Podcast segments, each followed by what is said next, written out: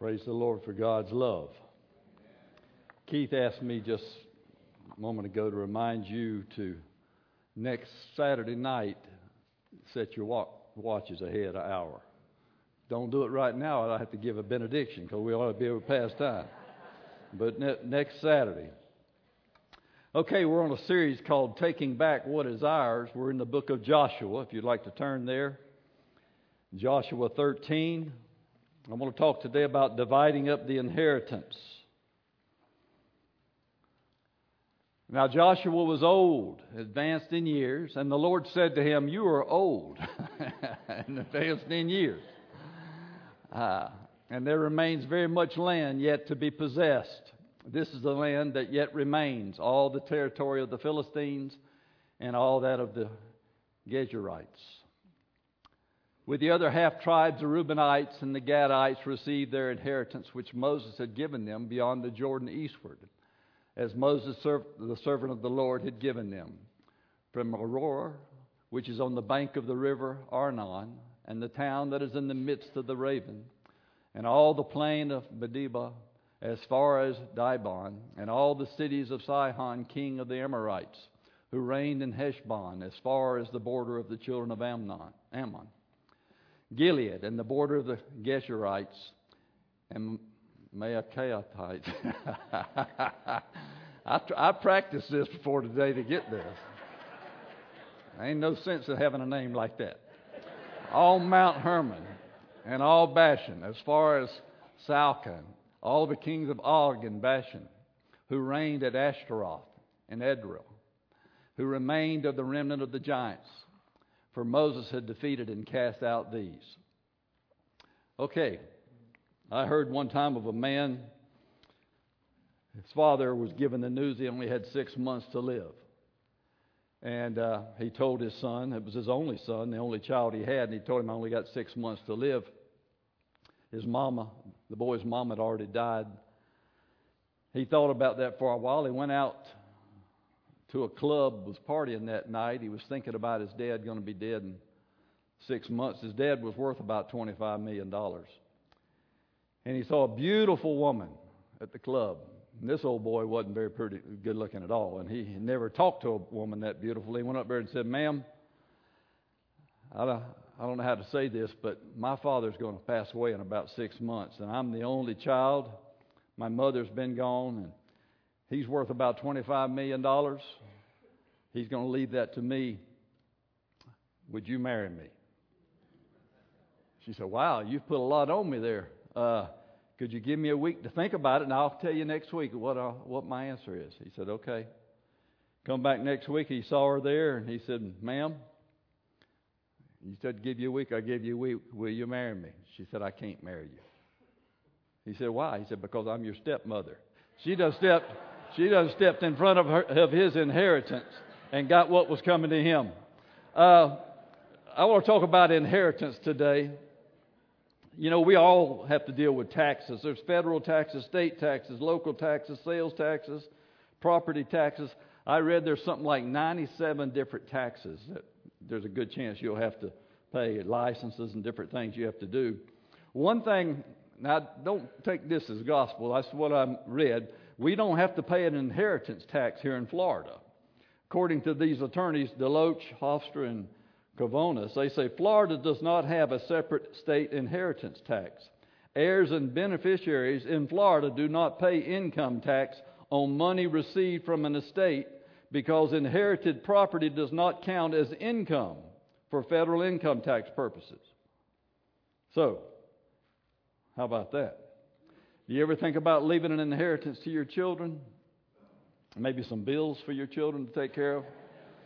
Our country is leaving a big bill, 34 trillion and counting, uh, of a debt we can't seem to get a hold of. I was reading some things about inheritances uh, this week. I'm going to give you some strange things that people leave behind to their children. Aretha Franklin was the queen of soul. I remember Aretha Franklin in the 60s and 70s when I was coming up. She died at the age of 76 in 2018. She left behind three handwritten wills on a piece of paper. They finally found a fourth will in her home, but it was not signed. But all the wills were different, and they didn't know which one was working. So her estate were almost $7 million still tied up uh, these last six or eight years, whatever it was. A shopkeeper from Tucson, Solomon Warner, this is back in the late 1800s, early 1900s. He left his wealth to his family, and he also left them a, a large cedar chest. In that chest was some of his prized possessions his family Bible, a saddle that he used to ride his horse, an original pair of Levi Strauss jeans, dungarees, what I call them, from 1893. Never been opened, never been worn. Levi Strauss, one of their factories burnt down, and they lost a lot of old archives like that. And they called this man up see if they could buy those jeans. And they offered him $50,000 for that pair of jeans. He said he wouldn't take it. And now his great great grandson has them, and he says he's holding out for $100,000. Harry Houdini, the great escape artist, magician, whatever you want to call him, he died on October 31st, 1926. He left uh, most of his fortune to his wife, Mary. He arranged for Mary to have a long stem rose brought to her every day for the rest of her life. She had over 3,200 roses brought to her before she went on from her husband.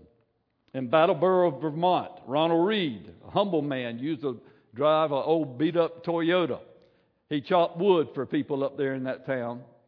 Didn't have much, but when he died, he left $4.8 million to a local hospital, 1.2 million to a library. He was worth $8 million, and nobody knew it the way he lived. He had, he had had a big investment when, as a young boy, and he just let it grow and compound. He was worth $8 million. Leona Helmsley, you've probably heard of her. She was the billionaire hotelier. Uh, she was also called the Queen of Means, the way she treated her employees. But she was a billionaire. She left behind various things. She left $12 million to her dog. I hope he was a good steward of that and didn't spend it all. Uh, and he, he lived another 12 years, and then they gave the rest of it to charity. Today we're going to be talking about inheritance. The inheritance God left the Israelites, his people. He left them some land. And we're going to talk about that land today. So let's get into it. A transition. We stopped in chapter 10 last week, and we're now chapter 13. From 1029 to 1224, was a big transition area. Let, let's summarize that. The first time the Israelites got into Canaan and went to war with the Battle of Jericho, we got a lot of details about that battle, what took place. We, lo- we have a lot of details about the next battle, the little town of Ai, how they got whipped, then come back and whip them the next time. Well, as we go through here, God doesn't give us any big details about their battles anymore. He just said they whipped this person, they defeated this king, they defeated these people, and all this. And we don't get any details. So he just he just adds it all up. So here's what the Israelites did. They came into Canaan land right in the middle of it. They crossed the Jordan River, and uh, it would be like if you were, say, Florida was Israel. It doesn't look like Israel, but say Florida was Israel. Say somebody come in off the Atlantic Ocean about Ormond Beach or Palm Coast and come across about where Ocala is. That's the way they, they came in right into the middle of the promised land. Then they took the, the southern tribes or people they were fighting against to possess the land, and then they went up and took the northern tribes. It'd be like if Florida, you wouldn't start in Pensacola and work your way down, or start in Miami and work your way up. They cut it right in the middle and then divided the land in two and did it that way. All right, so that's what they were doing. Here's a couple of things you'll notice in their victories. Let me read you some scriptures. Uh, chapter 10, verse 30, let's go. See if you can't pick up a theme of what was taking place. The Lord also delivered it and its king into the hand of Israel. He, he stuck, struck it and all the people who were in it with the edge of the sword. He let none remain in it, but did to its king as he had done to the king of Jericho. And the Lord delivered Lachish into the hand of Israel, who took it on the second day and struck it, and all the people who were in it with the edge of the sword, according to all that he had done to Libnah. All these kings and their land Joshua took at one time because the Lord God of Israel fought for Israel. But the Lord said to Joshua, Do not be afraid because of them, for tomorrow about this time I'll deliver all them slain before Israel. You shall hamstring their horses and burn their chariots with fire. And the Lord delivered them into the hand of Israel, who defeated them and chased them uh, to Greater Sidon, to the brook of Meriphath, and to the valley of Mizpah, eastward. They attacked them until they left none of them remaining. Okay, what you're seeing is a thing. God fought for them. God helped them defeat these people over and over and over again. God gave them the victory. Any victory we have in our life, the Lord gives it to us. The Lord fights with us, fights for us, gives us the strength. He gives us the armor to put on to protect ourselves. He gives us the sword of the Spirit. He gives us His name, which is authority. He gives us brothers and sisters to fight with us. One can put a thousand to flight, two can put ten thousand to flight. He gives us His power, the Spirit of God. He gives us everything we need to defeat our enemies, our spiritual enemies here on this earth. God does that. God doesn't do a miracle every time. Sometimes He says, I'm not going to do a miracle. You've got what it takes. Get in there and win the battle. Fight the battle. And that's what it is. Now, here's another thing. They didn't just win the battles because God gave them these victories, they shut them all down. They did not let anybody, uh, they destroyed, they utterly destroyed the enemy. Let me read you some more verses here. Just see this theme running through. And Joshua did to them as the Lord had told him. He hamstrung their horses and burned their chariots with fire. So all the cities of those kings and all their kings Joshua took and struck with the edge of the sword. He utterly destroyed them as Moses, the servant of the Lord, had commanded. As the Lord had commanded Moses, his servant, so Moses commanded Joshua, and so Joshua did. He left nothing undone of all that the Lord had commanded Moses. For it was of the Lord to harden the hearts that they should come against Israel in battle, that he might utterly destroy them, and that they might receive no mercy, and that he might destroy them as the Lord had commanded Moses. You see this over and over and over again. Now, so he destroyed them, all of them, almost all of them. After the book of Joshua comes the book of Judges. The book of Judges is what happens when you don't destroy all your enemies. You can't decide to coexist and live with them and get along. They will eventually be a thorn in your side. And Judges went on for about 350, 360 years of this, where they were constantly being defeated because they didn't wipe out all the people in the promised land that was a part of their inheritance. Now, you come to chapter 11, verse 21 and 22. And at that time, Joshua came and cut off the uh, Anakim from the mountains, from Hebron, from Debir, from Anab, from all the mountains of Judah, and from all the mountains of Israel. Joshua utterly destroyed them with their cities. None of the Anakim were left in the land of the children of Israel. They remained only in Gaza and Gath and Ashdod. All right, these people he's talking about here is the giants. You remember when they decided to go back and go into the promised land 40 years earlier and they wouldn't go. And they came back with a report. The 10 spies says, we can't go in there because there's giants in there. Joshua and Caleb said, we can handle the giants. God with us, we can win. And everybody said, we can't handle the giants. Well, now they're going and they're whipping the giants. And so they had to come back and face them later. But that's what's going on here. Okay, so you're getting a, a real synopsis that he, he sent them in there. They're going to possess the land that he gave them. They had to defeat all these people to possess the land, and they did. Uh, in Joshua chapter 12, it says they defeated 33 kings, two of the kings on the east side of Jordan under Moses, 16 kings in the southern part of the territory, and 15 kings in the northern part. So a total of 33 people, uh, 33 kings or enemies they defeated. All right, now we're coming to the inheritance. That was the groundwork. Okay, let's look at the land divided. And let's look at the inheritance. The word inheritance is found over 50 times in nine chapters. It's a very important word. The Jews did not inherit their land from man, God gave them this land. The only people on the face of the earth where God says, I'm giving you this piece of property. They didn't get it from a real estate agent. They didn't get it like a lot of evil dictators do and they go and take over other people because they want to expand their kingdom. They're going there to take what God says, this is yours, I'm giving it to you.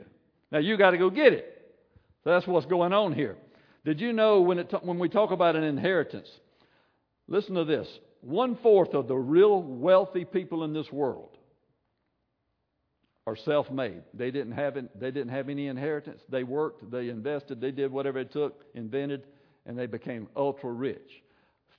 50% of the people in the world that are ultra rich, they had they came from money. They had money and uh, but they took advantage of the money they had and built great empires out of it.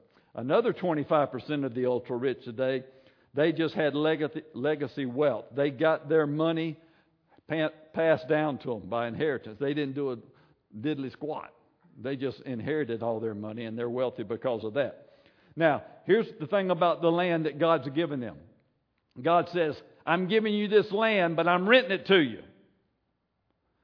I'm still, it's still my land, but I'm going to let you have it. I'm going to bless it. I'm going to let you prosper. I'm going to take care of you while you're in the land, but I'm going to rent it to you. Look at Leviticus 25, 23. The land shall not be sold permanently, for the land is mine. You are strangers and sojourners with me. So God says, the land is mine, but I'm going to rent it to you. Anybody here ever had to rent anything? I used to have a house and we rented it out, and uh, we usually had to fix stuff that was tore up, and it was quite a mess sometimes. I heard one time of a man went to a pet shop, and he asked the pet store owner, he says, "Do y'all sell mice and rats in here?" He said, "Well, yes, we do, because we have to have them for our boa constrictors and anacondas and pythons and stuff. We feed them." So yeah, we have some. How many? What would you want? He said, "I'd like about 20. He said, Wow, okay, I think we have 20. He said, Well, while you're looking for those, do you have roaches? He said, No, we don't sell roaches. Nobody sells roaches. He said, What are you wanting this for? He said, Well, I've been renting this apartment and my lease has run up. I'm fixing to move somewhere else, and they said I have to return it in the same condition it was in when I entered it. Well, that's the kind of the way it is. Sometimes when you rent stuff, it's not a good shape. Now, did Israel have to pay rent for this land that God gave them? Yes, but it's not money. Here's what they had to do to stay in that land obey God, love the Lord, serve the Lord, not chase after idols, not go after the gods of the heathens and all this. Just be faithful to Him because He said, I'll be faithful to you, I'll protect you, I'll provide, so forth. Here's the problem Israel didn't pay their bills. And sometimes God had to put an eviction notice and say, y'all, y'all going to have to get out of here for a while and let some enemy come in here and overtake them, run them out or whatever. He did this over and over. He let the Babylonians come in there so they, y'all can have it for 70 years. The reason because the Israelites didn't let the land lay fallow every seven years. And so over 490 years, that ended up being 70 years. They had to, they owed God, disobeying Him, and He said, "I'm going to let the Babylonians come have this for 70 years." After Jesus died in 70 AD, the Roman general Titus came in there and ransacked Jerusalem and destroyed it, and Israel was no more. They scattered them to the four corners of the earth. And there was no Israelites really, basically, as a, as a homeland anymore until 1948, and they become a nation again in one day because God brought them back. But the reason God would run them out because they wasn't paying rent. They weren't being obedient to him. They were chasing the gods and everything else and not being true to the one who had given this land. All right, so let's come to our text. That was the introduction. Come to our text in chapter 13, verses 1 and 2. He's going to assign the land to them. Now, watch this. Now, Joshua was old, advanced in years, and the Lord said to him, You are old, advanced in years, and there remains very much land yet to be possessed. This is the land that yet remains, all the territory of the Philistines and all that of the Geshurites. Okay. I don't know if I give you this, but 11:18 also. Uh, Joshua made a made war a long time with all those kings. How long did it take them to possess this land? A long time, about seven years. So they've been fighting, trying to defeat all these enemies in the land that God gave them over about a seven year period. And now God says, okay, now you've got it. Now I'm going to divide the land up and give all y'all y'all's piece of property in the land.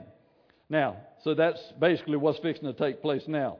Now, verse 1, God says, Joshua, you're getting old. Now, it's one thing for your children and your grandchildren to say that you're getting old, But when God says it, it kind of hurts you, hurts your feelings. Uh, did you know this is what takes place when a person gets old? This is physically what takes place. Your skin begins to change because of the sun. You get more wrinkles. Your skin gets more loose. You lose muscle tone. You lose a lot of your physical strength. You usually lose some eyesight, hearing. Sleep patterns change. Your energy levels tend to decrease. And your appetite changes. Now, mine went up on the appetite, but everything else went down. Uh, one old boy said, You know, you're getting old when you, the candles cost more than the cake that you're eating. Uh, uh, they, were, they asked one old boy, they were asking this old timer, said one time, Do you remember the first girl you ever kissed? He said, Son, I don't even remember the last girl I ever kissed. uh, old Red Skelton said one time, Three things happen when you get old. Number one, you lose your memory. The other two I can't remember. so, anyway, we're getting old here. One grand, uh, grandmother was home putting on her cold cream at night, and her little grand, four year old granddaughter was there with her watching her. She's putting all this cream on her face and all. She said, Grandma, why are you doing that? She said, That's cold cream. That helps uh, make your skin soft and smooths out, gets rid of the wrinkles. And she just watched her and she put that on. Then she come in there and eventually washed it all off. She said, Grandma, I don't think it worked. Uh, so a lot of times it doesn't seem to work. But anyway, they're in the promised land now, and they're fixing to get ready to divide this land up. Who's going to get what? Now, there's a lot of land to be possessed, the Lord says. There's still much y'all haven't done. I'm going to give you your property, but there's still, you got a lot more to, work to do uh, before it's finished. You know, that's the way it is with all of us. There's more work than we can do. You got to be ready to pass the torch to somebody else, pass the baton, because there's a lot of work to do in the kingdom of God, and we won't get it all done ourselves. Somebody's got to pick up the slack. Okay, the place of Gilgal. Gilgal became the chief place of operation, so to speak. Not Jericho, not Jerusalem at this time in, in their history. Uh, you remember Gilgal was the place when they come across the Jordan River, that's where they reinstituted circumcision and started redoing the Passover. Gilgal's the place where Saul, when he was a king many years later, uh, couldn't wait on Samuel to come and bless and pray for and bless the army before they went into battle. And he overstepped his bounds, and, and the Lord said, You're not going to be king anymore. So forth. It was at Gilgal. Gilgal's an important place. Now let's look at the process. How does God go about dividing up this inheritance for everybody? chapter 14, verses 1 through 5. Now, these are the areas which the children of Israel inherited in the land of Canaan, which Eleazar the priest, Joshua the son of Nun, and the heads of the fathers of the tribes of the children of Israel distributed as an inheritance to them. Their inheritance was by lot, as the Lord had commanded by the hand of Moses, for the nine tribes and the half tribe. For Moses had given the inheritance of two tribes, and the half tribe on the other side of Jordan. But to the Levites, he had given no inheritance among them. For the children of Joseph were two tribes, Manasseh and Ephraim.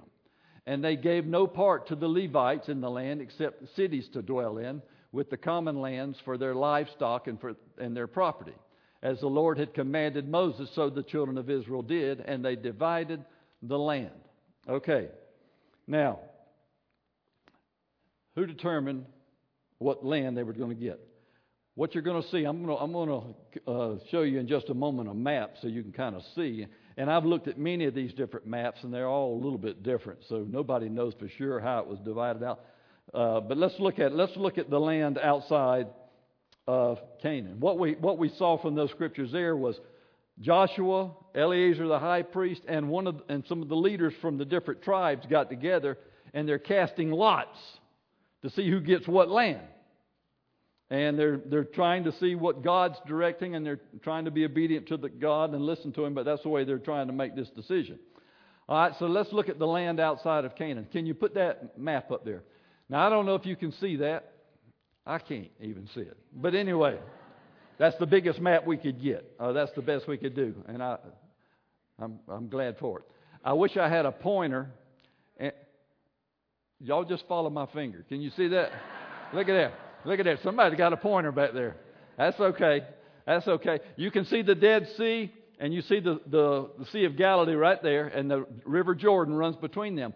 Those on the east side, you'll see Manasseh, Gad, and Reuben. Reuben. And on the other side, that's the promised land. Th- those on that side didn't, didn't, didn't want to go in the promised land. They wanted to stay on that side, and I'll tell you why. Uh, what you'll see right off the bat is everybody didn't get an equal amount of land. They didn't go and survey this thing and God gave each one of the tribes the same amount of land. Look at Manasseh there. They got land on the east side and they got land in the promised land too. You remember when Jacob was about to die and Joseph, they're, they're living in Egypt. Joseph's brought him in there, it's taking care of him. Jacob's about to die. And so Joseph brings his two boys in there for Jacob to bless them. And uh, Manasseh was the oldest, and Ephraim was the, the, young, the second one. And uh, Jacob goes to lay his hands on them, and he does this. He gives a different blessing to Ephraim than Manasseh. And Joseph said, Hey, wait, wait, Daddy, you, you messed up. You got your hands. And he said, No, I know what I'm doing. You remember that story? Well, anyway, here's what was taken. He gave Ephraim the blessing of influence and prosperity, but Manasseh was still the firstborn, so he got double portion. So you see how much land Manasseh got. Ephraim got a lot smaller amount, but there's a different, there's a reason for all of that too. So anyway, what you see is all of them didn't get the same amount of land, and all of them's in a different region. In other words, down here by the Dead Sea, some of that land down there, that's terrible. Look, I mean, it looks like desert. When I went there, it was it was really barren and all. Where some of that stuff along up there more northern, more in the mountains and more lush and things like that. But some land uh, be like this. Somebody say, "I'll give you a choice. Would you rather have a thousand acres or one acre?" And you say, "I'll take a thousand acres." Okay, you get a thousand acres in the Mojave Desert and one acres in Manhattan, New York. Which would you rather have, the one or the thousand? So sometimes it's not how much land you got, it's where it's at and how important it is. So, anyway, here's the problem Manasseh, Gad, and Reuben didn't go into the promised land. They asked Moses before they went over there, when Moses was going to take them in there 40 years earlier. They said, Can we stay here? Because we, this has got good ground for our cattle. And we'd like to stay here and graze our cattle. And Moses said, Okay. They said, What we'll do, we'll go in there to the promised land and fight with our brothers to help them defeat their enemies. But we want to come back on this side and live because we can make a better living over here. And it's, it's better for us. Only one problem with that. You see, Moab and Ammon, they're living over there amongst their enemies. And they're kind of separated from their other brothers by the Jordan River and the, and the Dead Sea and so forth. So they're they're trying to enjoy the blessings of God, but they're trying to keep separate from a lot of things too. And so you got to be very careful there. That's good preaching material, really. A lot of people like to live their life where their life is prosperous, but they don't care about what God's will is for it too much. They're wanting what's good for them and not so much what's good for uh, them spiritually, more good for them financially. And these guys here, they were doing better financially. Their, their cattle and all did good and grazed in that area, but they're living in enemy territory. So they're very much more vulnerable than others. They're kind of straddling the fence. A lot of people say that. Why do I need to come to church? Why not? I need. Why can't I just separate myself and I go serve God on the lake and, and things like that, and I can have my own little relationship with God?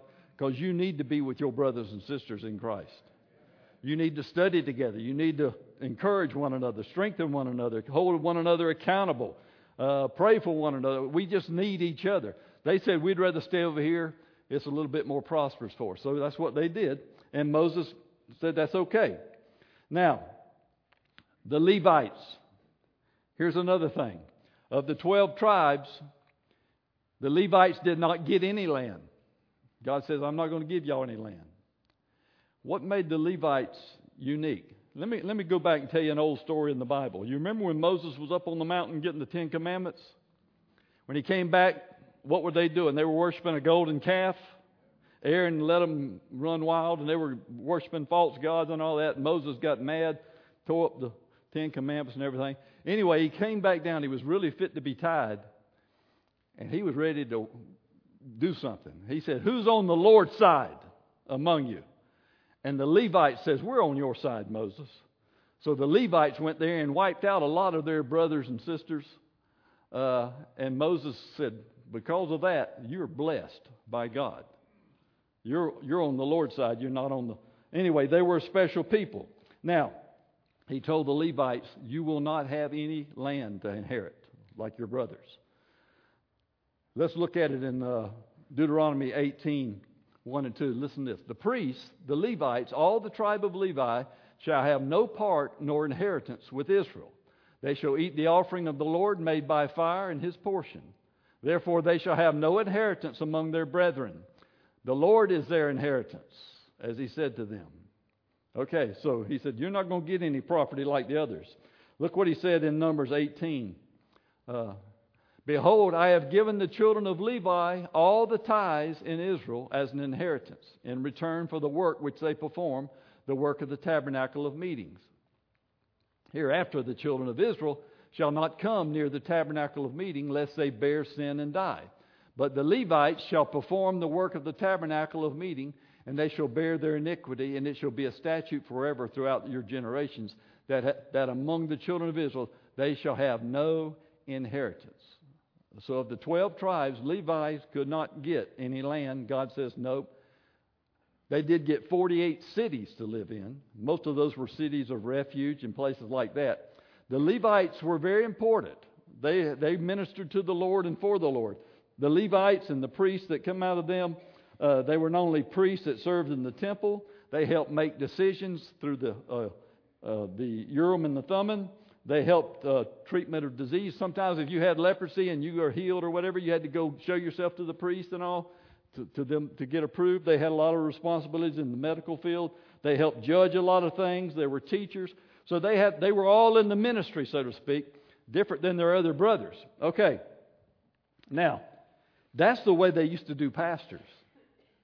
Up until about 25, 30 years ago, maybe before, some churches earlier than others, pastor did not have a house. They just give him a parsonage to stay in and he that was his place. Now, the only problem with that is some pastors got sick or whatever and couldn't finish, or when they got to the end of their life, they didn't have nothing. They had to go somewhere and didn't have a place to go. And you say, well, they should have saved their money. Well, maybe so. But so they started letting the pastors get their own home, maybe pay on my housing allowance or whatever. But that's the way they do it a little bit differently. But the Levites were special people. Uh, the Levites they could, they were, God had some strict laws concerning who they could marry more than others. Uh, they could not have multiple wives or anything like that. They had a lot of restrictions on them, but they were dedicated to the Lord. A lot of people ask me from time to time, why do Catholic priests uh, not marry? Not to get off subject, but uh, there's a reason why they say that they believe you should not marry. A Catholic priest, they don't marry they believe you're called to a life of celibacy. And they base it on Matthew 19 12. Let me just give you that real quick. Where there were eunuchs who were born thus from their mother's womb, and there are eunuchs which are made eunuchs by men, and there are eunuchs who have made themselves eunuchs for the kingdom of heaven's sake. He who is able to accept it, let him accept it. Okay, he's talking about some people, they were, their, God gave them a gift of not having to worry about being married sexual relations and things like that. So they have the, the strength to, uh, to be celibate. Here's another scripture they use, 1 Corinthians 7.32. But I want you to be without care. He who is unmarried cares for the things of the Lord, how he may please the Lord. In other words, they believe when you're separated unto the Lord and you don't get married, then you can devote all your time not to your wife and children and things like that. You can devote it strictly to the Lord. Well, the Levites were a little bit unique. They did not have land that God gave them. They got cities to dwell in, and they ministered for the Lord in so many different ways I won't go into. But all we're talking about here is the inheritance God gave for his people, uh, the Israelites. But they had to go and possess the land. Now, let me wind this thing down. Let me say this. We all have an inheritance. As a child of God, God has given us things through the death of His Son. When He died, He turned something over to us. Of course, the only difference is He rose again so He can oversee what He turned over to us. So we have an inheritance. We have an inheritance in heaven. Listen to what Peter says in 1 Peter 3, I mean 1 Peter 1, 3 and 4. Blessed be the God and Father of our Lord Jesus Christ, who according to his abundant mercy has begotten us again to a living hope through the resurrection of Jesus Christ from the dead, to an inheritance incorruptible and undefiled that does not fade away, reserved in heaven for you. So part of our inheritance is in heaven. It's already reserved, it's waiting on us. Somebody say amen to that? Amen. Yeah, that's right. Matthew 6, 19 and 20 sounds a little bit different. It says this Do not lay up for yourselves treasures on earth where moth and rust destroy and where thieves break in and steal. Lay up for yourselves treasures in heaven where neither moth nor rust destroys and where the thieves do not break in and steal. Okay, so a lot of our inheritance, a lot what we're looking for is after this life. There are some things he left for us here on this earth as part of our inheritance. Now, there's a lot of people don't think about that, but there's a lot of things God's given to us, and I'm going to I just I'm going to close this with this. There's three types of Christians. Some do not realize what the Lord's left for them on this earth. They don't know what they have as an inheritance on this earth. Be like this. Somebody give this illustration. Say you got a little four-year-old boy, and he's playing with a little Tonka truck, and the truck breaks, the wheel falls off, and he's crying. He wants you to fix the truck. You could tell him, son, don't worry about the truck. Your, our great uncle just passed away and left you a million dollars. He don't care about that million dollars. He just says, fix my truck. That's the way a lot of Christians are. They don't even think about what is theirs in Christ. All they want to do is say, I got problems. Fix my problems. They don't realize all the, the things that are at our disposal as a child of God. So a lot of people don't realize what we've inherited. A lot of people don't realize who they are as an inheritor of Jesus Christ. We're joint heirs with Him. Uh, be like this. Say you're a billionaire. I'm using money, but I'm not really talking about money. It's the only way I can illustrate it. Say you're a billionaire and you're in New York City and you've got to go somewhere, so you call a taxi in there and say, Taxi, I need to go somewhere. And you've got in your wallet uh, six, I mean, three $20 bills, all you had in there. You ain't carrying a lot of cash. You get there and the taxi says it's $35. So you give him two 20s. $40, say, keep it and go on. And then you get back to your hotel and you look at your wallet and you don't have any money in it. You say, wow, I must either give him three 20s or I lost it. That person does not call the police and say, I want you to go down there and see if y'all can find that $20 I've lost. He doesn't call and say, Can somebody let me call the taxi people and see if that man got an extra 20 that I didn't intend for him to have. No. Why? Because he's a billionaire. That's chump change. What I'm saying is, if we realize who we are, a lot of the things in the world that's got us down, that's chump change. That's nothing. It's just going to pass. It doesn't amount to a hill of beans if you know who you are in Jesus Christ. Here's the third thing some people don't realize what's the most valuable. Tony Blair was the British Prime Minister years ago. He wrote a book or memoirs, and he told a story in it. He said this friend of mine, his parents were Jewish, and they come over, immigrated to the United States, and he was just a little boy. They lived here, didn't have a whole lot of money, didn't have much my, my friends grew up, and his father died. So it was just his mother and him. He became very wealthy. And so as he got wealthy and, and got married, he kept wanting to take care of his mother.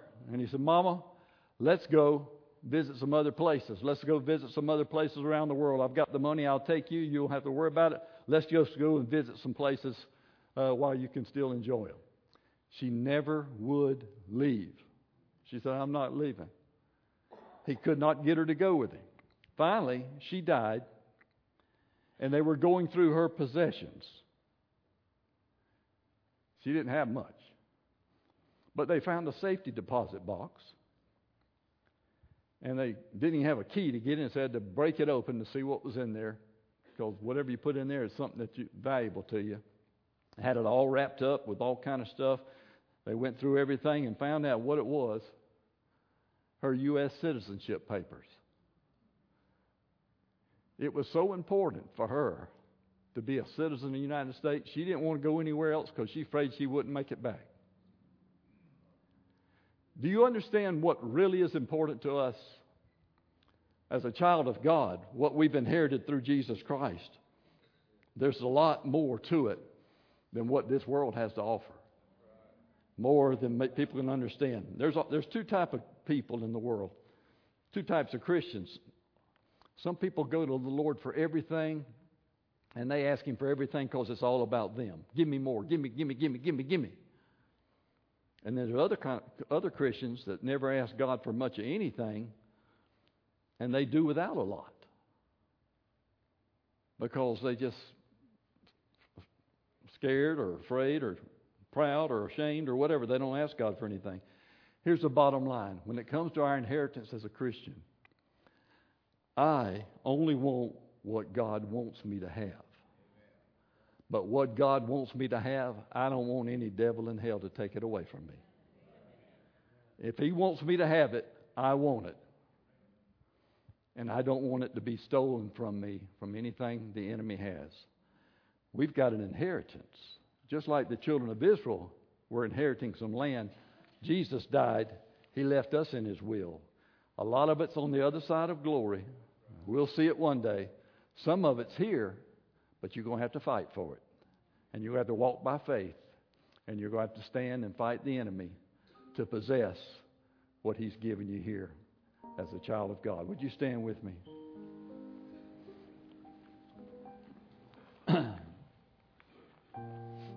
Anybody here glad to be a child of God? Amen. Me too. Me too. Maybe somebody here that's not a child of God. You don't even know what we're talking about. If you don't know Jesus, we're happy because we're all going to heaven one day.